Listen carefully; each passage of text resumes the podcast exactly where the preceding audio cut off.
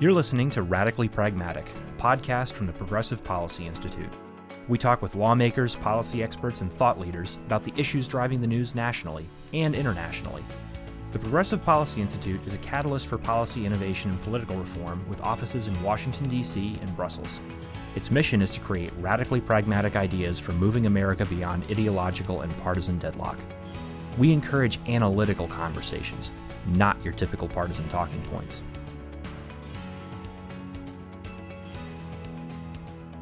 Thanks for listening to Radically Pragmatic. I'm Neil Brown. I'm the Director of External Affairs at PPI, and I'm here with Paul Bledsoe. Paul served in the Clinton White House on the Climate Change Task Force and is now a strategic advisor at PPI and the author of a new report that uh, we've just published uh, on the role of natural gas in meeting global energy and climate change goals. Paul? Hi, Neil. Good to be here. You've written extensively about super pollutants, I think, in the New York Times recently, and uh, methane is one of those.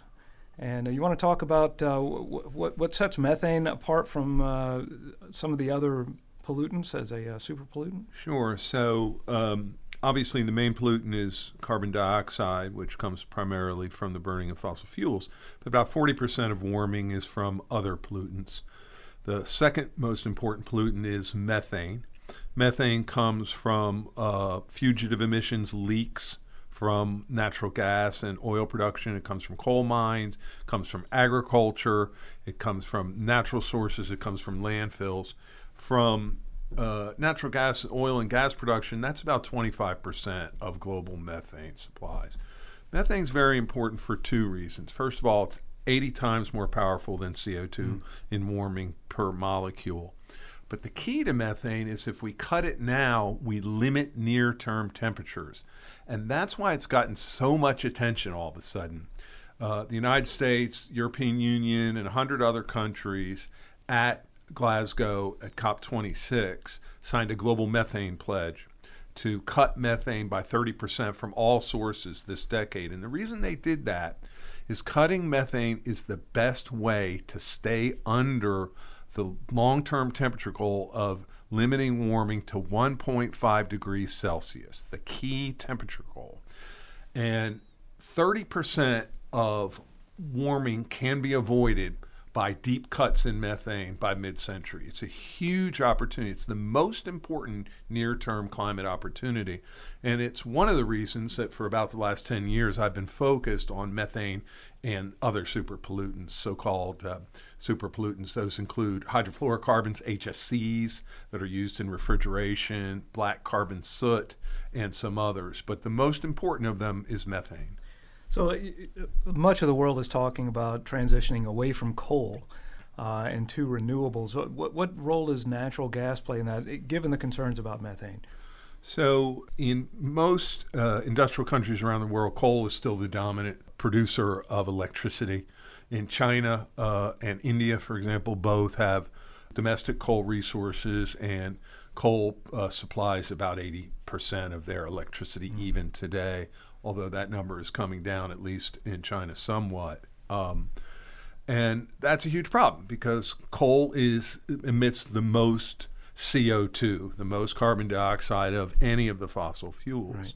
The, the goal, as stated again at Glasgow, is to try to phase out coal first of all the fossil fuels. In general, I think the view is we've got to phase out coal first, oil second, and use natural gas as a transition fuel, and then phase out natural gas last.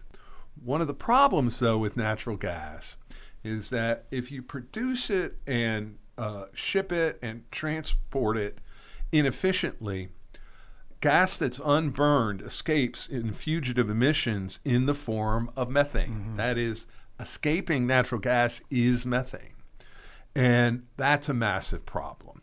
And so countries like Russia, which have incredibly old, leaky, inefficient natural gas production systems, have fugitive emissions that make their gas worse than coal wow. from a climate change standpoint.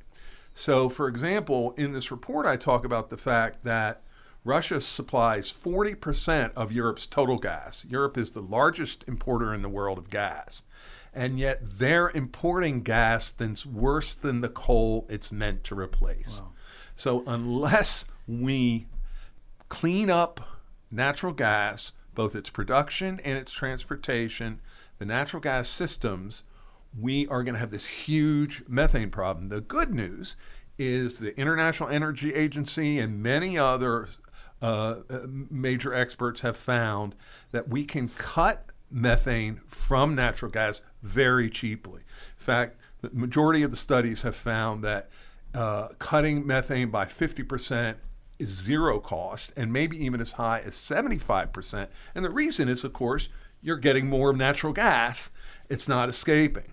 The problem is that these old systems uh, in places, not just Russia, but especially Russia, but also Iran, uh, Venezuela, Saudi Arabia, Qatar. These systems are old, they're very leaky, and they're leaking immense amounts of methane in the atmosphere that is driving a lot of the warming we're seeing now and could prevent us, just methane alone could prevent us from reaching our goal of limiting warming to 1.5 C or 2 degrees Celsius. So the, the EU is, is, is aiming to reduce their greenhouse gas emissions by 55% below 1990 levels by 2030. Can they do that uh, by taking into account these leaky systems that they're uh, using to get their gas? The problem is there's a shell game going on here. Under the UN rules, the gas leaks in Russia aren't counted against Europe, even though the gas, most of the gas is intended for Europe. So they don't technically count against the European Union's climate goals, but the climate doesn't know the difference. if Europe continues to import 40% of its total gas, 65% of its imports from Russia, and these super high emitting methane, it's undermining its own climate commitment and hiding it. Uh, a leading uh, expert on um, methane and natural gas, Mark Brownstein, with the very well regarded uh, uh, climate NGO, Environmental Defense Fund, has called uh, uh, methane Europe's climate blind spot. This is widely understood now, and it's time, as I argue in this paper, for Europe to regulate its domestic emissions of methane, as the U.S. is doing, and then to regulate imported emissions, including from Russia. Do we even know how much uh, is being emitted from Russia in these? Washington Post last month did a huge investigation and found that A, Russia has been hiding its greenhouse gas emissions and lying about it generally, and its methane emissions specifically. They've claimed eight different amounts of methane in one single year, hmm. declining over time. So they don't even know how much they're emitting, but they're hiding their methane emissions. And the general view is that their methane emissions are about two or three times worse than coal. So if the volume of natural gas that leaks from your total system, your life cycle system, is more than 3.5%, it's worse than coal from a climate perspective most studies think that Russia has leakage of 8 to maybe 10%. So, two or three times worse than coal. Uh, it just doesn't seem sustainable with those sorts of uh, the goals that, that, that Europe's trying to, to reach. So, in the report, I urge that Europe do three or four things. The first thing it should do is require that all sources of gas provide accurate, verifiable monitoring of methane emissions. Like right now, that doesn't go on even in European sources of gas. In Brussels, just last week, there was a draft leaked that they intend to do that. They're also beginning to talk about regulating uh, through the EU methane emissions from their own gas, but they've not talked at all about regulating emissions from imports. And since they get uh, the majority of their gas through imports, that's what matters most. Uh, so this whole methane regulation from natural gas issue has become one of the single most important issues in climate change. Good news here is that the Biden administration knows it. The Biden administration with the EU began the global methane pledge. Biden himself has uh, uh, initiated new regulations to make U.S. natural gas the lowest methane emitting in the world. The U.S. right now, according to EPA, its gas has about a 1% leakage rate. Remember, 3.5 and it's worse than coal. Russia's about a 10% wow. leakage rate. So, U.S. gas, by any measurement, is already the lowest methane emitting in the world. In, and we can prove it because we've been monitoring these emissions for decades. But Biden wants to go even further. Biden wants U.S. natural gas to be almost zero methane emitting within about 10 or 15 years.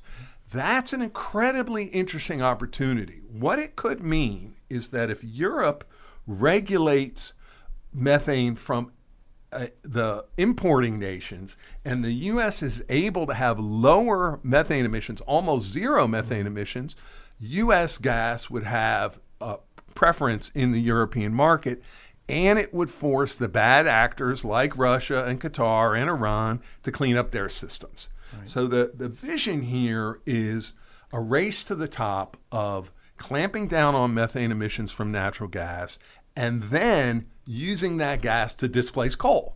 Because even Europe still gets 15% of its total electricity from coal. Mm-hmm.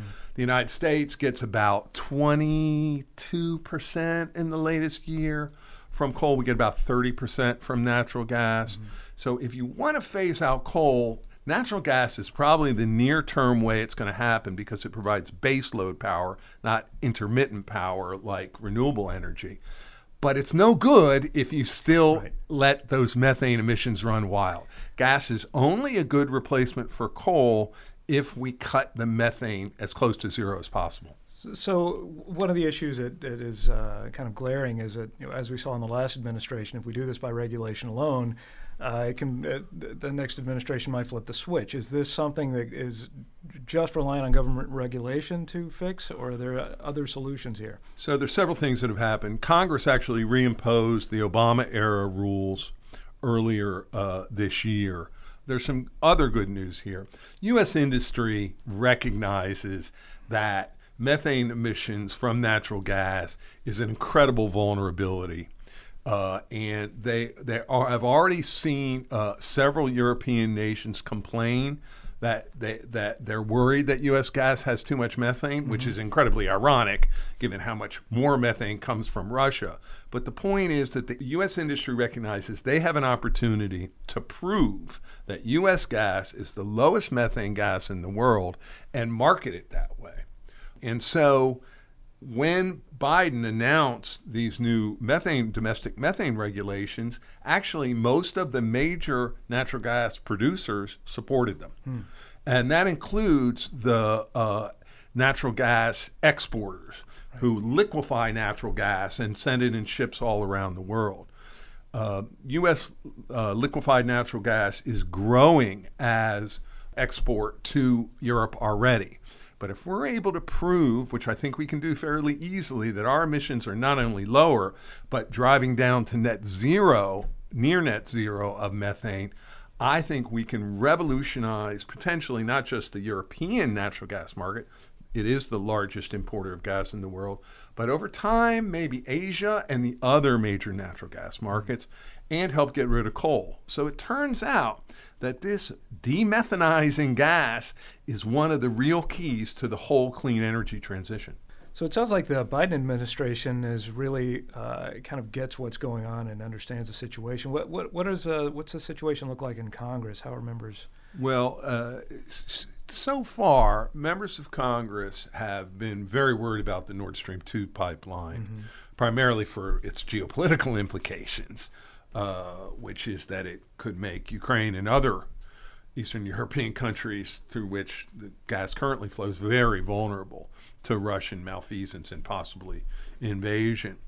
But uh, as the U.S. recognizes that we have to cut our methane, there's a growing expectation that the rest of the world do the same thing. Mm-hmm. So, the, as I mentioned, the global methane pledge uh, was signed by 100 countries, but it wasn't signed by Russia, the largest methane producer. It wasn't signed by China, the second largest methane producer. It wasn't signed by Iran, the 10th largest methane producer. It wasn't signed by Venezuela. So Congress has needs needs to recognize that this is an issue where the U.S. has to force these other nations to reduce their methane, or our methane emissions will be for naught because we are not the largest methane emitter. And as ours fall, the, the relative share of methane from these other countries is going to be e- even higher. So this has to be a global attempt here. And I think Congress has a, a major role, including, obviously, the climate hawks in Congress who are very worried about this.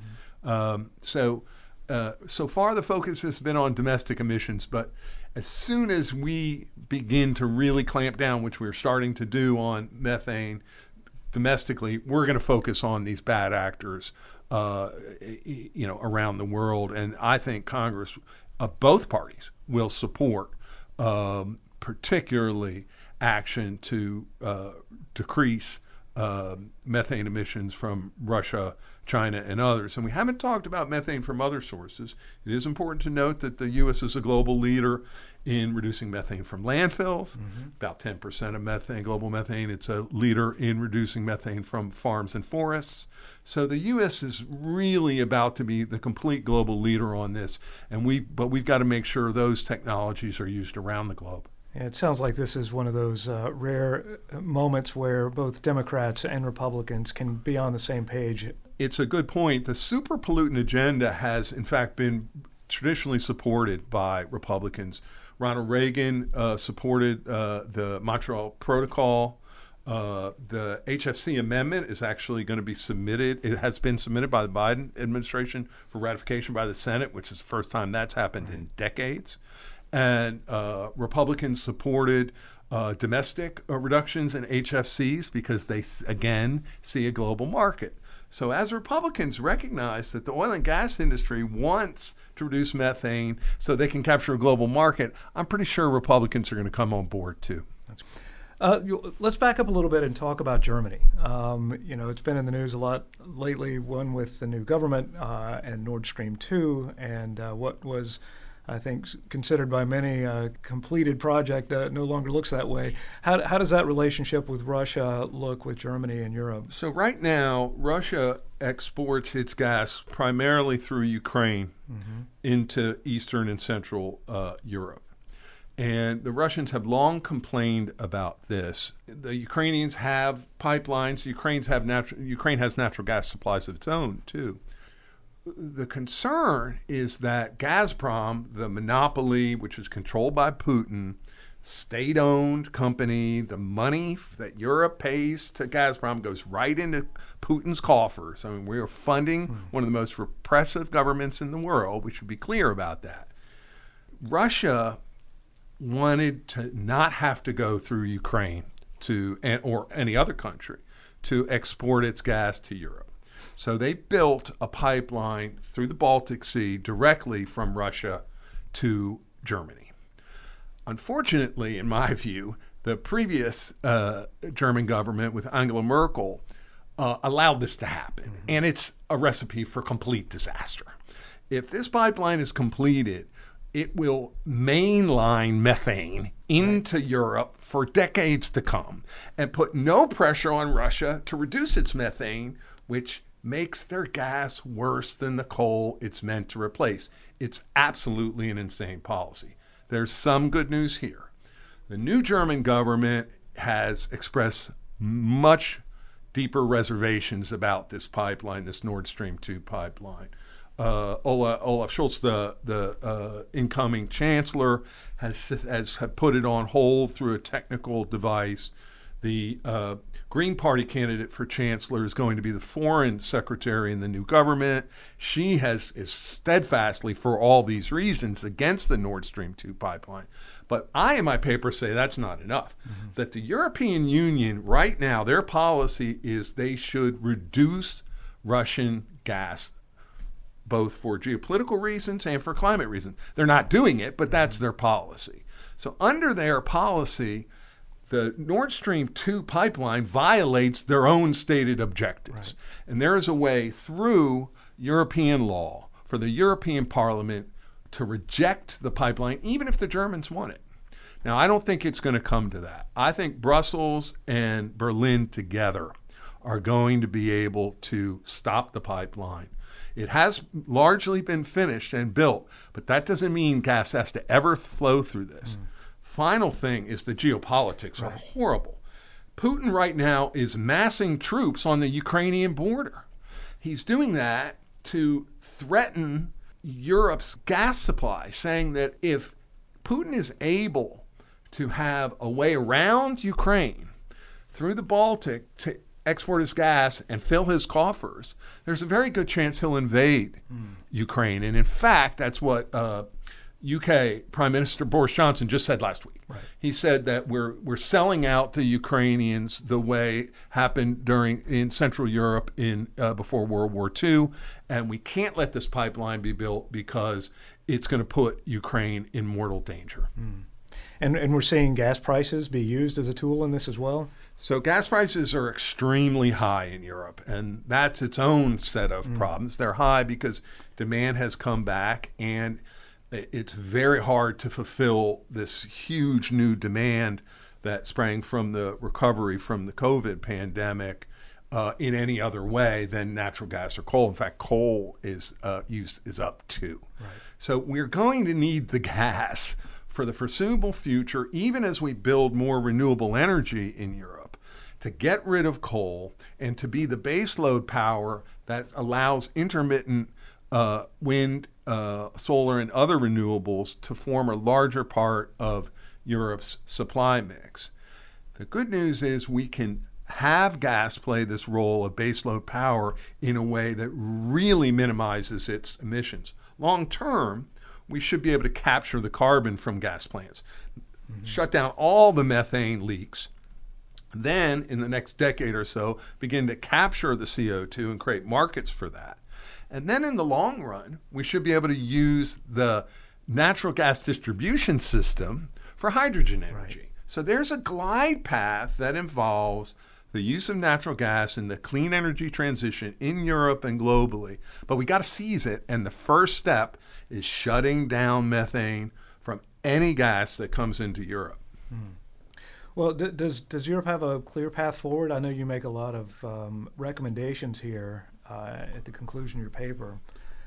So there's there's some good news. Europe, uh, the European Parliament has, in a leaked document, is considering we know uh, domestic uh, reporting, monitoring, and verification to prove the domestic natural gas has lower methane, and then regulations to require that and, gas have lower. And that's meth. That's gas that's that's inside the inside, inside the, right. the European produced mm-hmm. inside the European Union, primarily from Norway, right. but but some other resources. Problem is that does nothing about exports, and most of their gas comes from abroad. Right. So they've got to first create those domestic regulations, mm-hmm. and then create uh, emission uh, of methane regulations for all gas, including imported gas. And this should be an opportunity to set off a race to shut down methane from global gas production because everybody wants into that lucrative European right. market. The US may have a head start in that because we're already proven that our methane is lower, uh, our gas is lower methane content than anybody else's gas, and we're going even further and we can prove it. Basically, no one else can do that yet. But I expect this whole focus on methane to set off a global race to the top where all methane producers begin to shut down the, the, the fugitive emissions of methane from coal from, from natural gas. It, it, I think Russia may be the last to do it. And that's one of the reasons I emphasize Europe taking this regulation first, because Russia, according to IEA and everybody else, is the largest methane producer in the world. It's a climate scofflaw. It hasn't done anything to reduce its emissions. And in fact, its methane emissions alone are probably more than all the coal burned in Russia and Europe. Wow. I mean, this is a massive problem that Europe has got to get a handle on as quickly as possible. Again, because it's the key to limiting temperatures above the level that global leaders said at Glasgow. Right. And so this is going to require strict monitoring and verification um, in Russia. right? uh, which they've never done, right? And, they, right. and they and and but they will do it if it's the only way they can get their hands on Europe's money, Right. Because the entire regime. Uh, in the Kremlin Putin regime is funded by oil and gas. Half of total government funding in Russia comes from oil and gas. And so this is the weak point, not only in our climate protection, but in our geopolitical strategy Right. uh, against against Putin and Russia. This is an utterly strategic objective of not just the United States, but Europe and pretty much everyone else around the world. Unfortunately, the Chinese have gotten involved too. So there exists a, a relatively small pipeline from Russia to China on natural gas. They're building another one. And this is a disaster. This is just like the Nord, it's equivalent to Nord Stream 2, right? So if the Chinese start importing this super methane emitting natural gas from Russia, that's not the way to reduce their coal. Right. It's just going to be worse from a climate perspective than the coal they use. So the U.S. has got to consider its own set of actions, including, in my view, building out more natural gas exporting, especially to Europe and to Asia, to uh, reduce Chinese coal. In my view, it's one of the single most important things we can do to reduce coal use in both Europe and in Asia. I know that's maybe unpopular with some environmentalists, but there's no other way in the near term to displace that coal and lower emissions. We've got to have a certain amount of baseload power. Um, and there are only a few ways to get that baseload power. It's either got to be nuclear, fossil fuels, or hydroelectric. Those are really your only three possible options. In Europe, uh, nuclear has uh, been being phased out after the Fukushima accident. In uh, Japan, uh, there's a there's going to be a complete phase out in Germany, and that has strong backing of the former and current government. Um, and in China, they're building some nuclear, but not nearly enough Right. to phase out their coal. And without that pressure from the EU on Russia to reduce those emissions and measure them, the situation with China could just be out of control. That uh, uh, Russia will never act unless their money is at stake. right. That's the only way. And my proposal, I think, has the virtue of setting up a global competition Right. where Europe is the prize, importing into Europe is the prize, but you have to reduce methane to get the European market. I think the U.S. is poised to compete, outcompete Russia with much lower methane. I think we're, we're, we're poised to outcompete other uh, methane exporters, including the Qataris, the Venezuelans, the Iranians. It's not a set of really great actors here who control a lot of the world's gas. But the point is that if Europe sets these standards, the U.S. sets these standards, Europe is the largest importer. United States is one of the largest producers, it can set off a global change and reduce force all these bad actors to reduce their methane and keep global temperatures under the most dangerous levels. Well, this has uh, been a, fascinating conversation and, and really insightful, uh, I think, on, on how to tackle these problems in a way that, that pushes the world to where it needs to be. And it's it, it is important to recognize we need to build out nuclear power. That natural gas is a transition fuel. We're probably going to need it for the next several decades. We've got to phase out coal though, because if we don't phase out coal, we're not going to meet our climate goals. If we don't demethanize gas, we're not going to meet our climate goals. If we don't phase out oil, we're not going to meet our climate goals. So we, we have to put huge amounts of money, as Europe is doing, as the Biden administration is doing, toward clean energy. But it's not going to grow fast enough in the next few decades. We're going to need super clean, low methane natural gas to fill in the gap until eventually, I think, we'll end up with hydrogen power. And the Progressive Policy Institute, this is the first in a series of reports. This one is focused on how natural gas can help Europe reduce its climate emissions. The next one is going to be on how Asia can use natural gas to reduce climate emissions. Then we're going to do a global report. Then we're going to focus on hydrogen mm-hmm. because, in the long run, hydrogen can use that same export system, the tankers, the pipelines, and drive us down to net zero. But that's going to take that's going to take several decades. So there is a path here, but it really starts with cutting methane, including in Europe from Russia. Wow. Well, did, is there anything else you want to touch on from this paper? I think we've covered a lot of ground here. This is It's uh, it, it it really surprised me when I wrote it Yeah. how sh- open and shut this case Right. is, both in terms of climate and geopolitics. So the Biden administration is on board with this general seem view. like they get this. Uh, I think the environmental community is asleep at the switch a little bit here. They don't quite understand the stakes. The EU is suddenly awakening to it, but I think this focus on methane is going to change the calculus. It's going to happen. We need to happen as fast as possible, though. Right. Well, congratulations again on publishing this. I think it's going to get a lot of attention and be uh, very consequential in this uh, conversation. My pleasure, Neil. Good to talk to you. Thank you. Thanks for listening. Want to learn more about the Progressive Policy Institute? Follow us on Twitter at PPI and on Facebook at Progressive Policy Institute, or go to our website at progressivepolicy.org. Be sure to subscribe wherever you listen and check back for new episodes. We'll talk with you soon.